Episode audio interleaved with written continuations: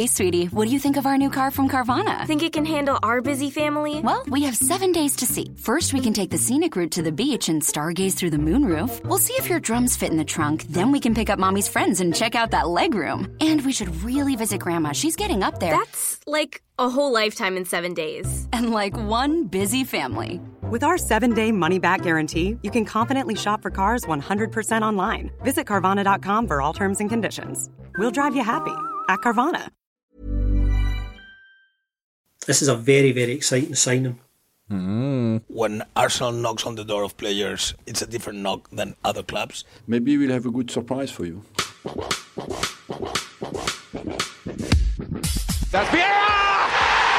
Absolutely fantastic! Thierry Henry! He scored! He scored for Arsenal! It is just what Pierre-Emerick Aubameyang does. Gabriel Martinelli has equalised for the Gunners! Welcome back to the Different Knock podcast with Alexander Moneypenny, my very good friend Bradley Adams, and as Arsenal are on the brink, as Fabrizio Romano says, we can consider him an Arsenal player of signing Albert Sambi Lokonga from Anderlecht.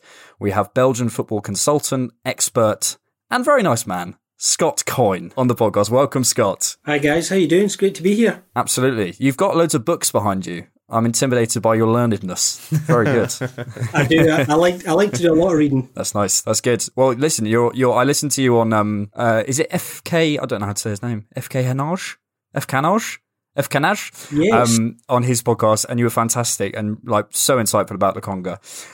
So yeah, Arsenal are on the brink of signing Lokonga. I don't know much about him, Brad. I'm not sure. I don't know how much you know about him, but we're going to learn. We're going to find out. It's limited. It's limited to be kind to myself, if I'm honest. But listen, Scott's going to teach us. So, we'd love to just jump into some analysis of Lokonga, listening to you, Scott, talk about that. But before we do that, we have just sort of talked about this, but I'd love for listeners to hear just how you got into Belgian football consulting. You sort of did it yourself. There's no that you made your own path. I love it. So, yeah, talk to us about your sort of journey into this.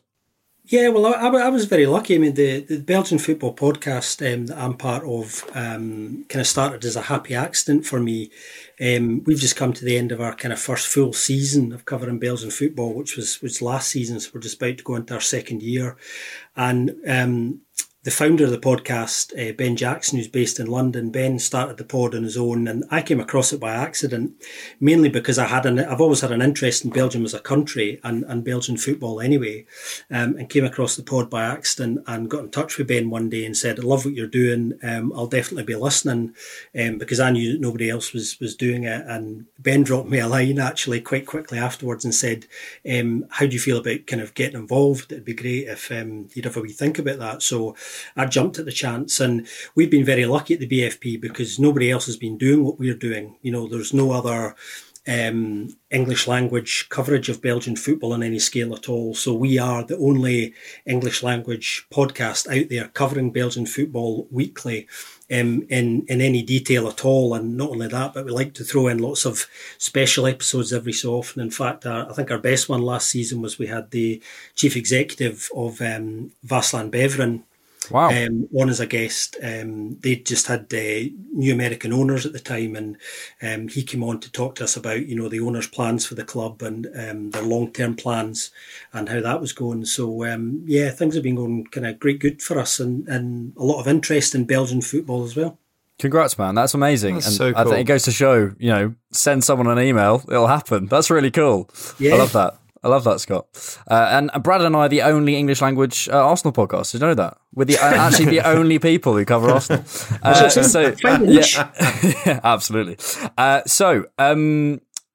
Sambi Lokonga then. So he's 21 years old. Fantastic name, first off. Yeah. Proper star quality name. It's a good name. You can hear it being screamed by Martin Tyler already. So, 6 foot tall, 21 years old from Anderlecht. Someone who has never seen Lokonga play, me, in real life, other than on sort of highlights. Sort of overall picture, what is the sort of headlines about Lokonga? If someone's never seen him play, you're describing him for the first time, what would you say? Well, I think if you're starting from ground zero, he is, I would describe him as a progressive ball-carrying midfielder. That's fundamentally what he is. One of his great strengths is there are so many different aspects to his game. And it's one of the things that makes him such a top talent. There are very few players, I think, who come with the reputation that he does, who are maybe actually as good as the reputation suggests. And Sambi is well deserving of that reputation. He's a real player. Mm. There's been some sort of early on comparisons, and you talk about him as a ball progressor, some early comparisons to Partey. And there's been some sort of chat within the Arsenal community around essentially last season when Kieran Tierney and Thomas Partey were out the side, Arsenal had to change the way they played. And in the signings that Nuno Tavares, Mario, kill me, Tavares, and Lokonga, there appears to be sort of analogues for what they can do. I don't know how much you've watched the party, and I don't want to put you on the spot and say, is that what he's like? But it's sort of a ball progressing is his strength, of course. But do you think he's sort of all round player? I mean, you mentioned on the Latte FM as a sort of all round package. Has he got the rest of it as well? Yeah, I think he does, and that's clearly one of the things that makes him, a really, really attractive signing, I think. He's actually been on the radar of a lot of people probably for a couple of years. I mean, for somebody who's only 21, that's unbelievable, actually. But yeah, he's been a well-known and highly sought-after figure for a long time. And I think it's Arsenal are getting ahead of the game here, I think, and getting this over the line and getting this done. I mean, I've been asked a lot recently, is that $17.5 million fee up front with the $4 million in add-ons, is that good value? And I actually think, all things considered, Arsenal could be getting him, cheaply here, because if he keeps progressing at the rate he has been, his value is only going to increase. So I think this is very good money well spent by Arsenal, and he could actually fit in more than one way to that side as well, which is going to be one of the most interesting things to see what Arteta does with him. Mm. Yeah, I'd love to return to the sort of the deal side of things a little bit later on. Having watched him and YouTube scouting, I see a lot of what strangely struck me at first was a sort of the gait, and I'm careful of this comparison because I know how it could come across, but he sort of gives me a slightly Paul Pogba vibe. And the reason I say that is he's very good with his body. He's really knows his body. He's someone who clearly has the capacity to shrug off defenders and move the ball forward. And you mentioned his sort of all-round capacity. Not only did he look to me, and this is all sort of to be discussed by you, obviously, he looks not only comfortable in the centre but also out wide. I saw a lot of sort of movement out to the side. He looks comfortable playing balls down the line in a similar way, and the reason I mentioned Pogba, to the way Pogba's been used this season. Do you think there's a capacity for him to be used out wide in any sense, even just in sort of build up? And is there any capacity for him to be used further forward? And you mentioned he's a sort of all round package. Do you think he could be? Let's use the sort of arbitrary, he's a bit of a 6 at the moment. Could he become, let's say, an 8 or a 10 in the future, or be played there or deployed there? I think he could. I mean, the interesting thing is when he first started out, we say for a 21-year-old, he was actually a winger. And at that point, there was a feeling that he wasn't doing too well, and he was moved more centrally, and that's when his game really started to develop. And I think they discovered Anderlecht's academy, Neerpede, which is probably one of the top academies in Europe. That his ability to read the game. It just kind of, took on an extra dimension at that point, and that he was almost, if you like, maybe wasted on the wing. Anderlecht have been playing him quite deep, playing him as a kind of deep-lying midfielder. He tends to sit in front of their defence. He has a certain degree of licence to kind of move around the middle. One of my own kind of personal feelings about him is that he's at his best when you allow him a little bit more freedom. So although he can be tremendously effective sitting deep, and he can make line-breaking passes from deep, which is one of his great skills, I think he's often excited me the most on those occasions when he gets a little bit further forward and he has a bit more freedom, because that seems to excite him, and you can see that added energy in him. I think he's been forced to a certain extent to fit into the system that Anderlecht have been playing, and I think coming to the Premier League is going to be very interesting, because the Premier League, the tempo of football there is very high.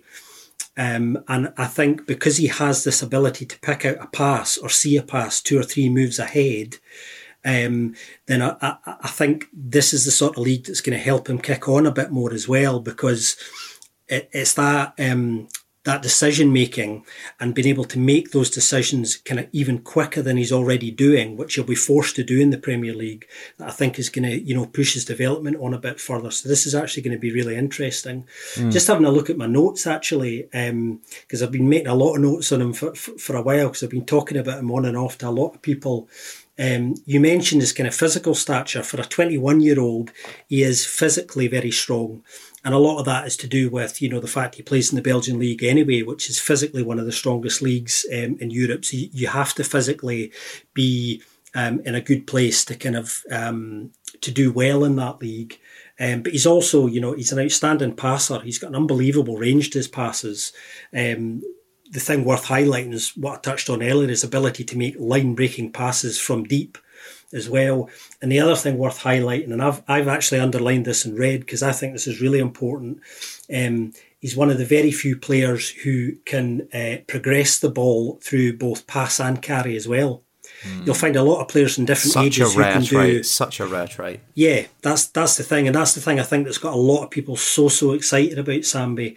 Most players of any age can do one or the other, but he can do both, and he's only 21. So, you know, just encourage him. And the exciting thing about the Premier League is the pressure and the intensity of the football in England, I think, is definitely the thing he needs to kind of kick on even further, I think. So this is the right move for him, I think. Just a quick side note before we move on. You call him Sambi. Is that his, what people would refer to him as in Belgium? Yeah, that's how most people refer to him. Yeah, most people won't use his Sunday name, Albert. But yeah, he's known as Sambi, I think, and sometimes he has that on his shirt as well. Interesting. Speaking of his shirt, he's chosen number 48, which I will get over as a squad number connoisseur eventually, at some point. But is that's a reference to his area code? Am I correct in saying that? Something like that? It's a reference to... I think it's that, but I think it's also it's a number he's obviously very wedded to, because I think that might be his squad number at Anderlecht as well. I think it is, yeah. So, yeah, I think there's a bit of superstition in there, which lots of players, you know, have about their number as well. Haven't seemed to kind of hold on to. I actually have a quick question for you, if you don't mind, Scott. Yeah, of course. From kind of the way that, in my opinion, I've not spent a lot of time talking to Alex about this, that I see kind of Arsenal's squad growing and kind of looking to challenge for... like major honours possibly in the next few years. After the kind of little YouTube scouting, what this seems to be to me is that because of Partey's age, I don't know whether we will challenge for those things in Partey's kind of lifetime as a footballer. I think it might be as he starts to age out, we start to kind of gain in kind of dominance in certain places. Do you think he has the ability maybe, or this seems to be a move where Partey is in there for now, for Lokonga to maybe understudy, learn a bit more from, and then he will take the reins and be that kind of progressive controller in the midfield for... Do you think he kind of has the ability to, on a developmental side, to become that kind of player? I think he does. This comes back to what I was saying a minute ago about... I think there's a number of different things you could do with him. And that's what makes him a good signing. I think this gives Arteta a bit of flexibility in terms of the way Arsenal play as well. And it gives him more options because, you know, Sambi can be used more offensively if you want him to. And I think that would be, I mean, personally, I would always encourage the freedom in him that allows him to express the offensive side of his game, because I think that's what's going to help him develop more. He's clearly very comfortable in what most people would describe as a defensive midfield role. I don't like describing him like that personally, because I don't think that is a fair description really of him as an all-round player, because I think his vision is almost ahead of that actually. But he can fulfill that role for you very, very comfortably. He's a player who likes a tackle as well. He doesn't mind putting himself about. Which is kind of quite good. You know, he's very confident. So he can almost become anything you want him to be, which sounds like a very odd thing to say, but that's why he's such an exciting signing, because you know, you have more than one option. I think you have at least three options with him if you're Arteta, and that's what makes him so appealing. Yeah, that's what's appealed to me about him, and as you mentioned, this kind of all-round capacity, and why I'm interested in this sort of more attacking side of his game. He's been, I suppose, fronted to fans, or to, you know, he sort of played in that sort of deep-lying playmaker role. I also think, you know, going back to what you're talking about, sort of maybe it being a bit reductive calling him a six or a defensive midfielder. I don't think that's the way football's going. Like, you know, I think maybe there was a trend a couple of years ago for sort of DMs, but I don't think you can have a player who can just be the physical side of things and just be a destroyer, or whatever you want to, whatever sort of term you want to use. I think you need people who can play, and it looks like Lokonga can do that. Just getting down to brass tacks quickly. So stats wise, minutes per goal or assist in last season, and obviously all the usual caveats about sort of league and, you know, game time, etc., etc. But minutes per goal or assist, Albert Sambi Lokonga would be second above Granit Xhaka, Partey, and El Nani. Only second to Dani Ceballos. He'd be second in assists. He's top in goals, but also intriguingly, I mean, he doesn't drop below third in basically any other stat apart from passes per 90 minutes. So he's an all-round player, and I love that. And just to talk about his sort of attacking side of the game just slightly more before we head back sort of to his more build-up side. I saw a capacity for him to arrive late in the box as well. I've seen a few, especially against not against Belgium. He's Belgian. In sort of youth games for Belgium, I saw quite a few where he sort of arrived quite late in the box. Now that may be again the way he's utilised at youth level. Is that something that we have Joe Willock, who's sort of especially good at that? Is that something you'd pick out in Lokonga's game as well, or Sambi's game? Yeah, I think so. I mean, this is a player who I think to a certain extent over the last season at Anderlecht was constrained a little bit by the system he was playing in. I was talking earlier about how important it is, I think, to give him freedom. I think he's at his best when you allow him to express himself and to kind of control games. I think when you give him instructions and put him in a certain role, I think that's when you don't see the best side of his game, I think. So I think if they can find a balance, if Arteta can find a balance between allowing him not to upset the balance of the midfield, but also give him enough freedom to add to the attack, then that's when you'll get the best out of him. But that's just how I would use him. I don't think... We know he can make line-breaking passes, but why ask him to just sit deep, wherever that is, for you, and just kind of keep him there, I think. Any side playing against Sambi is not going to like the fact that you have a player who has that line-breaking ability, but he can do it from anywhere. Not only that, but he can make the late runs that you were talking about and can appear from nowhere. So he's one of those players that you never quite know where you are if you give him freedom. Yeah. So, I mean, this is a signing, I think, that, you know, Arsenal fans should be very excited about this, I think, because he's been Anderlecht's top asset for a long time. And Anderlecht have known that, you know, they were going to have to sell him for kind of top money earlier than they would have wanted to because of the situation they're in. But that's just the model they're working to at the moment. And, you know, this is a very, very exciting signing. Just going back to what Brad said as well about deputising, it's also exciting that potentially he can deputise in various different roles across the midfield, and so may get some more assists, some more appearances. Sorry. So talking about Sambi as a kind of Sambi the man, he made his sort of breakthrough or his first appearances in 17-18, played 7 games for Anderlecht in the first division. He then went down to 6 the next season, and then the following season, I suppose, made his breakthrough at sort of 23 appearances. Talk to me about him in terms of, you know, how he's sort of grown within Anderlecht. He's an academy product, is he, or is he from somewhere else? I mean, how's he sort of got to this position?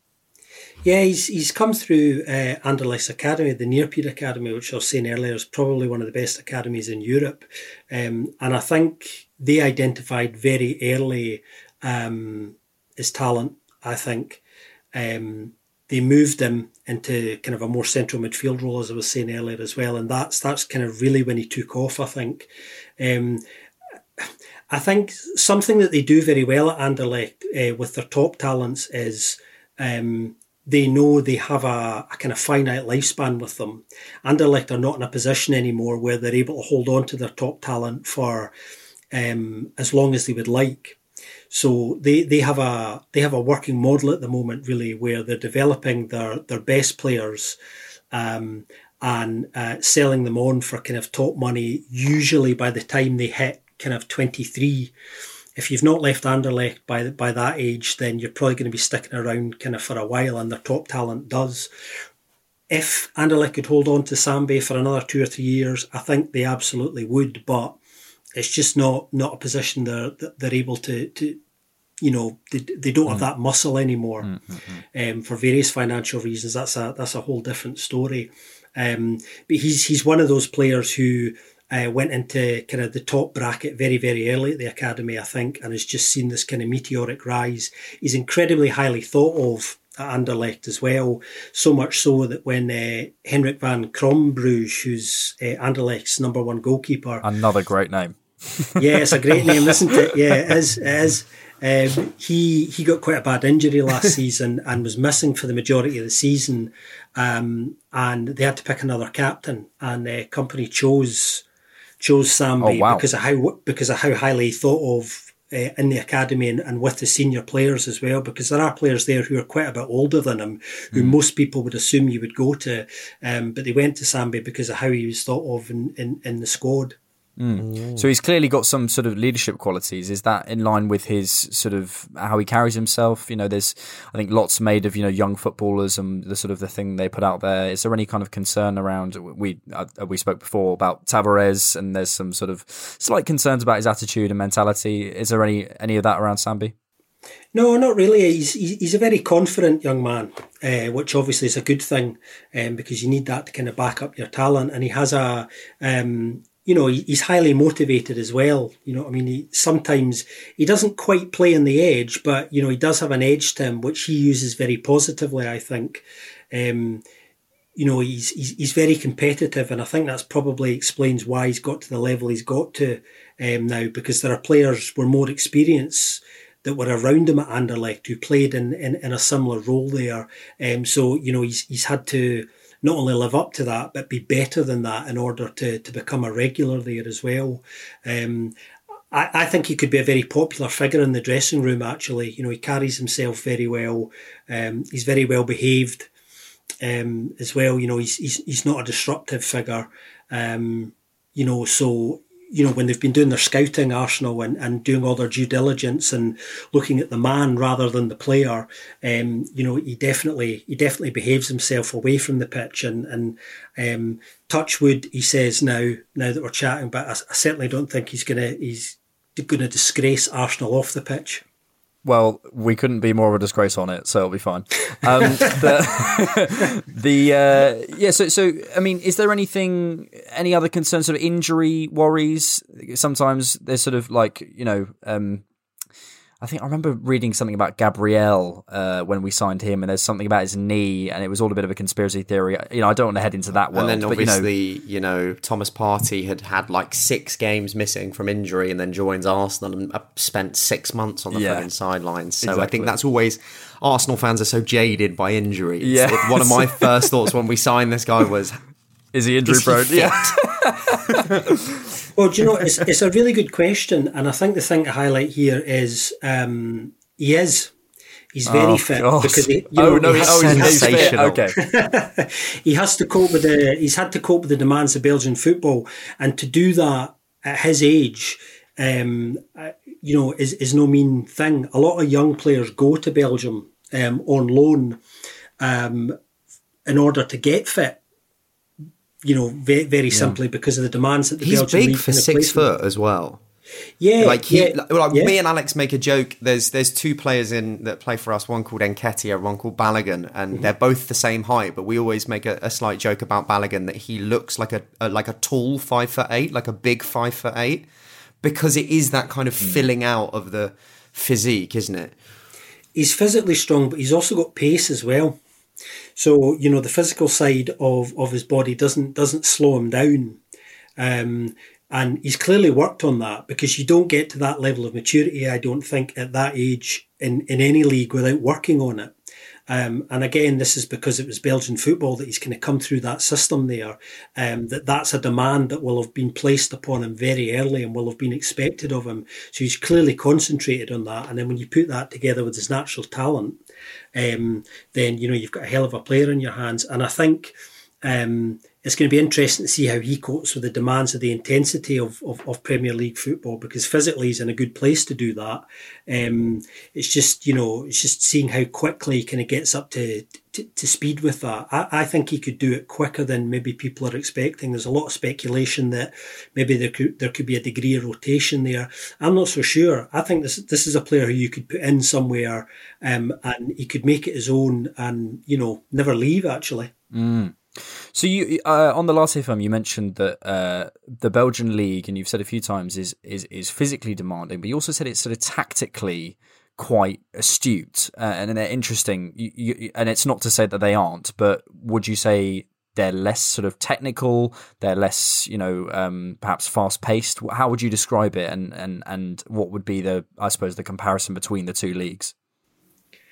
I think there's more of a variation in the tempo in Belgium than England. You know, the Premier League is very high octane from start to end and doesn't really vary much from that. You know, it's 100 miles an hour. You know, that's it. I think in Belgium, there are more degrees of variation to the game. So a game can start quite slowly, but then explode, and can go the other way as well. So you have to be ready, and you have to. I think, be able to change your game up a little bit quicker, I think, in Belgium than you do in England. I think it's important to have the ability to pace yourself and also have an ability to control a game and communicate effectively with your teammates in Belgium, I think, because the kind of tactical nuances of what can be demanded of you in Belgium are much more varied than they are in England, I think. Interesting. So do you think he's sort of got, I mean, you know, I could spew the Arteta line of, you know, what a brilliant tactical coach he is. We haven't seen it. But do you think he's sort of capable tactically, sort of seems intelligent and has adapted to different games and game states? Yeah, he's exactly the sort of player, I think, who you know, could, be a kind of playmaker, in that he's the player that can set a tempo in a game and can change a tempo as well, both on his own, but I think also for a team.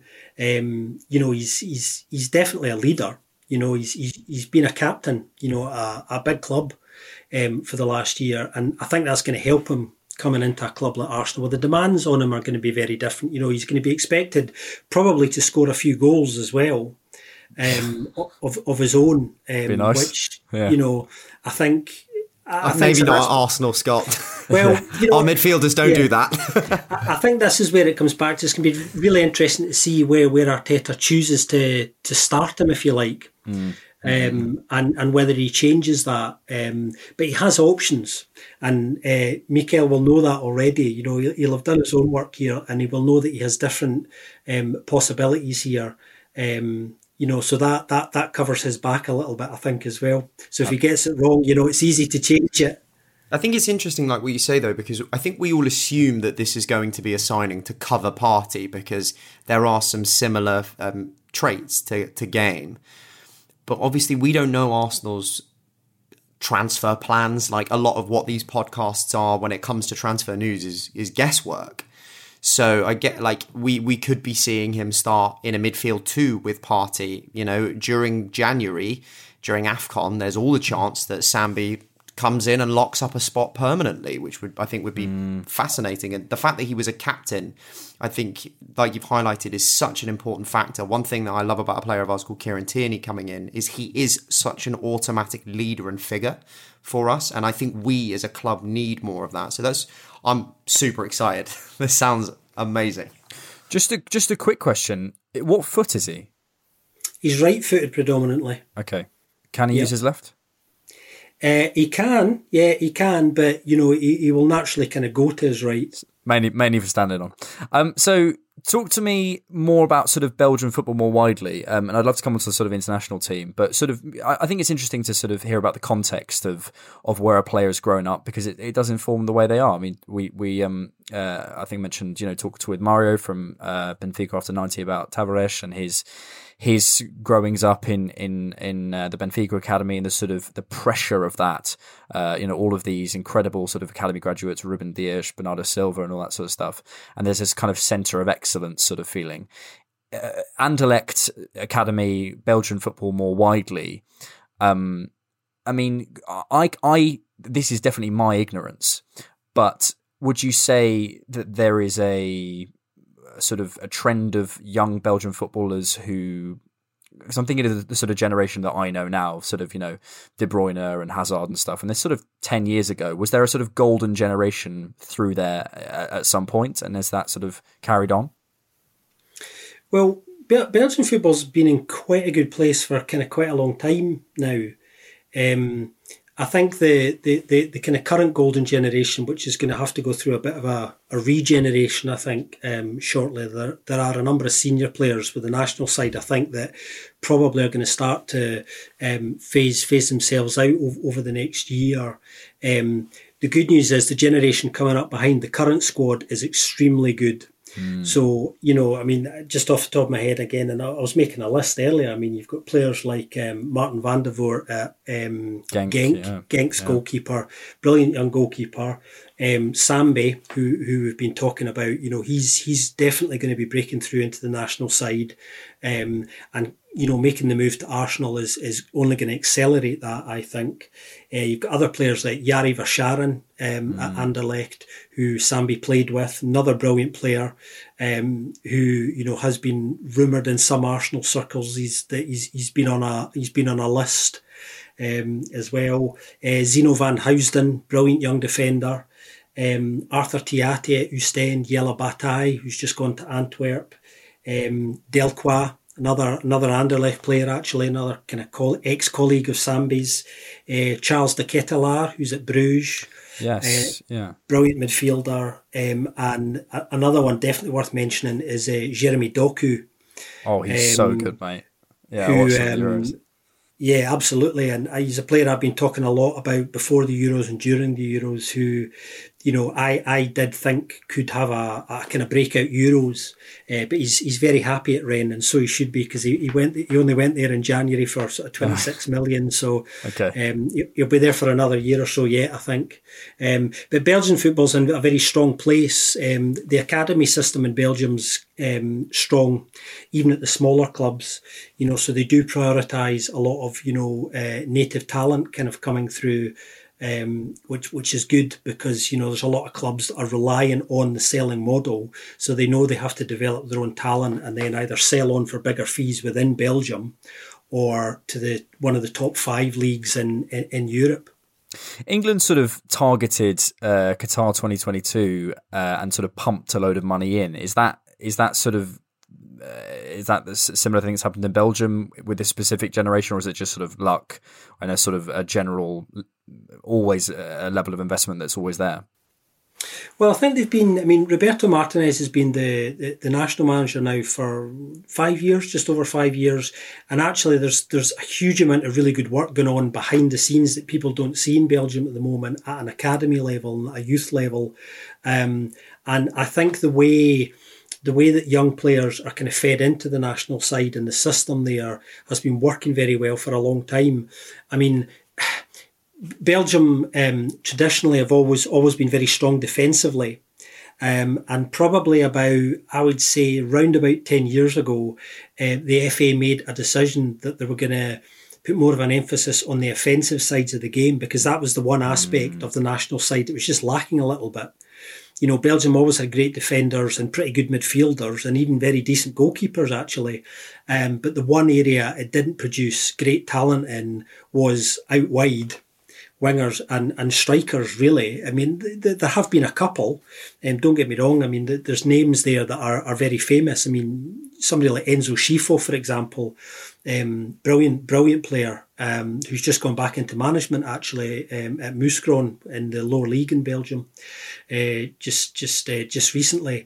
They decided to switch the emphasis, and that led to them producing more offensive players and world-class offensive players. So that's when we started to see, you know, Romelu Lukaku and Eden Hazard coming through, and players that, you know, people would now automatically identify as you know, Belgian. So they've managed to adjust the balance in terms of the players that they produce to great effect. And the model that they've got at academy level, as I was saying, is very good. It does work. And that's why it's good that Martinez is staying in post, because I think the generation coming up now behind in all sorts of positions is equally strong, actually. So the future's pretty bright on the national level for Belgian football. Good. Emphasis-wise on the attacking, so you lined up, and coming on to international football, lined up with sort of, who would it be? Vermaelen, Vertonghen and Alderweireld, all sort of heading. And is there a sort of generation behind them? Because I was thinking, I can't name you any sort of 22-year-old Belgian centre-backs, but that is me with no knowledge. So zero. It's a really good point, actually, Alex, because I think, you know, going into the Euros, the big concern was the defence. The age of the defence, you know, they were all really on the wrong side of 30. All quality players, you know, whose ability to read the game as good as anybody. But because of their age, just their mobility's, you know, slightly less mobile, and lacking a little bit of pace at times, despite their experience and quality. So the issue going into the tournament and the big worry we had, and Belgium as a nation was asking, are these guys going to be up to it? You know, when really pacey, creative, wide players run at them. And for the most part, they were. But when the Italians beat them, the Italians were almost unplayable on the night. They were really, really very, very good. And I think the thing that undid Belgium more so than the worries about the defence, because it actually performed better than we were expecting. It was really the fact that their top players weren't 100% fit.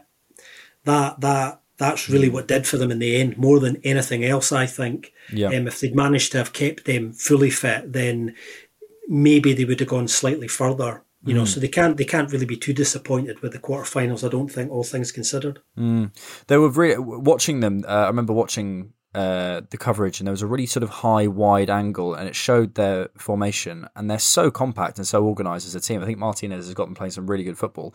How did, from an Arsenal perspective, how did Henry get involved? Because I saw him score an absolute worldie in a training session. Yeah, the training session from a free kick. Yeah, he's still got it. That's for sure. He's still got it. His left foot as well. Jesus. Yeah. Yeah, that's right. It's amazing what you can do when the, you know, the pressure's off and you don't know there's a camera on you. Yeah. Well, I think he's known Roberto Martinez for a long time, actually. One of the reasons Roberto actually got the national coach's job was because of his experience in English football, funnily enough. A lot of the top players in the national side have either played in England or still do. And that was very attractive to the Belgian FA, that high intensity aspect of the English game that I've been talking about a lot, you know, was something that they wanted to bring to the national side, and the physical aspect of some sides of the English game was something they wanted to, you know, really inject into the national team. So the kind of connection came through that as well. And Roberto Martinez is you know, he's a very good communicator as a coach, and has some very good connections. And he's actually got a great coaching staff with the national team, and I think that's one of the reasons why they've been so successful as well. There's a documentary on them, which I saw a trailer for, and they were all sort of singing his praises. So before we just head back to Lokonga to finish this off, where do you see Belgian football in terms of internationally going? Is it sort of 2022 or bust with specifically this generation, I guess? But then is there sort of, I guess there is an optimism for the future considering the likes of Lokonga and Van der Voort, etc., etc.? I think, you know, there was a feeling that they might win the Euros. They were certainly one of the favourites, and I think rightly so. I think 2022, I think they should go reasonably close. They've got lots of reasons to be optimistic going into that tournament, I think, because although I think there are two or three players who may retire before then, I think that the options that Martinez has going into 2022 are fantastic, actually. Not all of the players, you know, some of whom I mentioned a wee while ago, not all of them will necessarily be ready for 2022, but they are players who will start to come through now, and some of them already are. I mean, Sambi was on the standby list for the Euros and didn't make it in the end, but he would have been one of the two or three first players to have been phoned had there been any issues. So I think, you know, they go into 2022 with a lot of optimism of going far, and rightly so. And before then, of course, they've got a really big Nations League game against the French coming up in the autumn. So that's an opportunity to win something even before 2022. The big question overarching it all is how much change does Roberto Martinez want to work in before 2022? Who's going to leave? How much of that core is he going to keep and change? But, you know, you mentioned the defence, as I was saying as well. There are players there who I think could come in and do a job. It's just whether he chooses to bring them in straight away, and that's going to be really interesting to see if he does that with the Nations League. You know, Arthur Theate, a really good centre-half at Oostende, has just had a really good season. An ex-teammate of his, Jelle Bataille, played in the defence at Oostende as well, has just got a big move to Antwerp. They've just paid €6 million for him, which is big money in Belgian terms. So there are really talented young Belgian defenders coming through. So there's no reason why that area of the national side can't be refreshed again quickly. Finish up on that. Sorry, there's obviously talk, and there seems to be quite a rapid pace gathering behind this movement to join possibly the Belgian League and the Dutch League, I believe. And I wonder what implications you think that will have for both kind of domestic and international Belgian football, with like an influx of new watchers, maybe new revenue, new gate receipts and things like that. That seems to be a really interesting kind of proposition to me, the fact that you've got these two leagues combining. Yeah, I mean, I think the Beneliga, as some people refer to it, it's a financially driven thing. We know that that for countries outside the top five leagues, then the gap in revenue between those leagues and all the other countries is, you know, really big and is only getting bigger, really. And the Beneliga idea, the idea of merging the Dutch and Belgian league, is really comes from a desire to kind of bridge that financial gap as well. A club like Anderlecht, you know, big European name.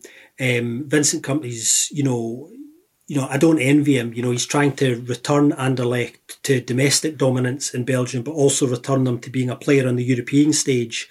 And the only way to do that is to be in Europe regularly. And they just missed out on the chance of Champions League qualification right at the back end of last season, and the very last game missed out on Europa League qualification as well. So they're going to be playing Conference League football, which is better than nothing, of course. It's better than us. You know, yeah. Well, you know, it's interesting because, you know, there's a whole conversation around, you know, Conference League football and how exciting that is. And I think it's very exciting because it gives, there's a lot of sides who wouldn't normally get a chance to play European football who are not only going to get to do it now regularly, but compete against sides who, you know, they can only dream of playing against, I think. And I think it's good for everybody, to be honest. It's a good thing. So we're quite excited about that as well. But the Beneliga, I think, is...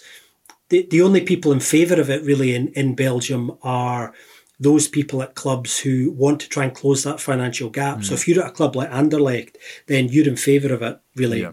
And yeah. Vincent Kompany, actually, funnily enough, he's come out very publicly and said that he's in favour of it. And I would as well if I was him, because it's going to help you bridge that financial gap. Yeah. If you're a mid-table side or one of the smaller Belgian teams, there's no chance you're going to vote for this, because there's less chance of you being invited to join the league as well. And also, it just means the gap between those who do get to join it and effectively break away and those who don't is going to get wider as well. So you've got this weird kind of thing going on where it's an attempt to bridge the gap, which is understandable. But if it happens, and I don't think it will for various reasons, that it will only widen the gap domestically in Belgium. So there's lots of reasons why this is not good. And also fans are not attracted to it because it means traveling, more money and more travelling. Yes, yeah, so it's not an attractive option for them either. Mm. I'm not being an idiot. Why is it called the Beneliga? Belgium, Netherlands. Yeah, it's just one of those, you know, one of those really simple, throw a name at it. So, you know, it does what it says in the tin. I should have known that. Listen, Scott, it's been an absolute pleasure chatting to you. You are this has been so good. Expert, absolute expert. Now, I just want to play a little fun question at the end. 5 years' time, the Different Knock podcast is still going, and we get you back on. What has Sambi Lokonga achieved in that time? What do you think? Where 5 years from now, where do you see him? What do you think he's capable of? Where do you think what do you think his ceiling is? Where do you think he could be? I think he's going to do very well at Arsenal, actually. I do. I think this is definitely the right move for him, as I was saying earlier. I think the demands of the English game are exactly what he needs to kind of continue his development, actually. And the Belgian game can't give him those needs. So I think he's going to kick on even more. And I think there's a very good chance that Sambi Lokonga, Arsenal will be selling Sambi Lokonga for potentially double what they've paid for him. You know, this is good business. And he's cheap at that 17.5 million. The thing is, Scott, and you'll forgive our misery, what he'll probably be worth, maybe even triple. What we'll sell him for, as Arsenal will not be. It's about less, probably. We'll sell him for less than what we bought him from. We'll have to pay him. I think he's very. He's been very open about his desire to go to Arsenal. Yeah. Arsenal were his pick from very early on. There's been so much interest in him. You know, he turned down offers from Italy. Yeah. Monaco were quite interested in him as well. Bayer Leverkusen as well. I think he would have fitted in quite well to their system and the German game. But Arsenal in London was his number one pick. Yeah. And I can understand why, you know. And I think it's got as much to do with London as it has Arsenal as well. Oh, God, yeah. You know, so... Yeah, he's a smart boy, and I think he's chosen right, because we see all the time great talents going somewhere and, you know, making the wrong choice, and I think he's made the right choice here. So we're going to win the Champions League, and if we don't, that's it. Scott's fault. He told us he's good. I appreciate it, Scott. Thank you so much for coming, man. It's been an absolute pleasure chatting to you. You know your stuff. Great. Absolute joy. Would you like to plug yourself? Plug you. Yeah, plug the podcast. I would love to do that. Go for it. Yeah. You can find the Belgian Football Podcast on Twitter at Belgian Podcast, and if you search for us on Instagram and Facebook, you'll find us there as well. We've got a weekly pod which covers all the latest action in Belgian football, all the big news stories, and we like to throw in kind of special extra episodes every so often as well that cover a specific aspect of Belgian football. We do deep dives into specific clubs as well as getting some guests on as well. So if you do a search for us, you'll find us there. And if you want to come and attack me individually, you can find me on Twitter at Scott_Coyne as well. Amazing, Scott. Well, listen, all that needs to be said is thank you so much for listening. Thank you for being here, Scott. Yeah. Keep it different, Knock, and we'll see you later. Peace. Thank you so much for listening to the Different Knock podcast. Please hit subscribe or follow on whatever platform you're using. If you'd like to support the show, you can find us on Patreon and buymeacoffee.com, find us on Twitter at DiffKnock, and visit our website, thedifferentknock.com. Thanks!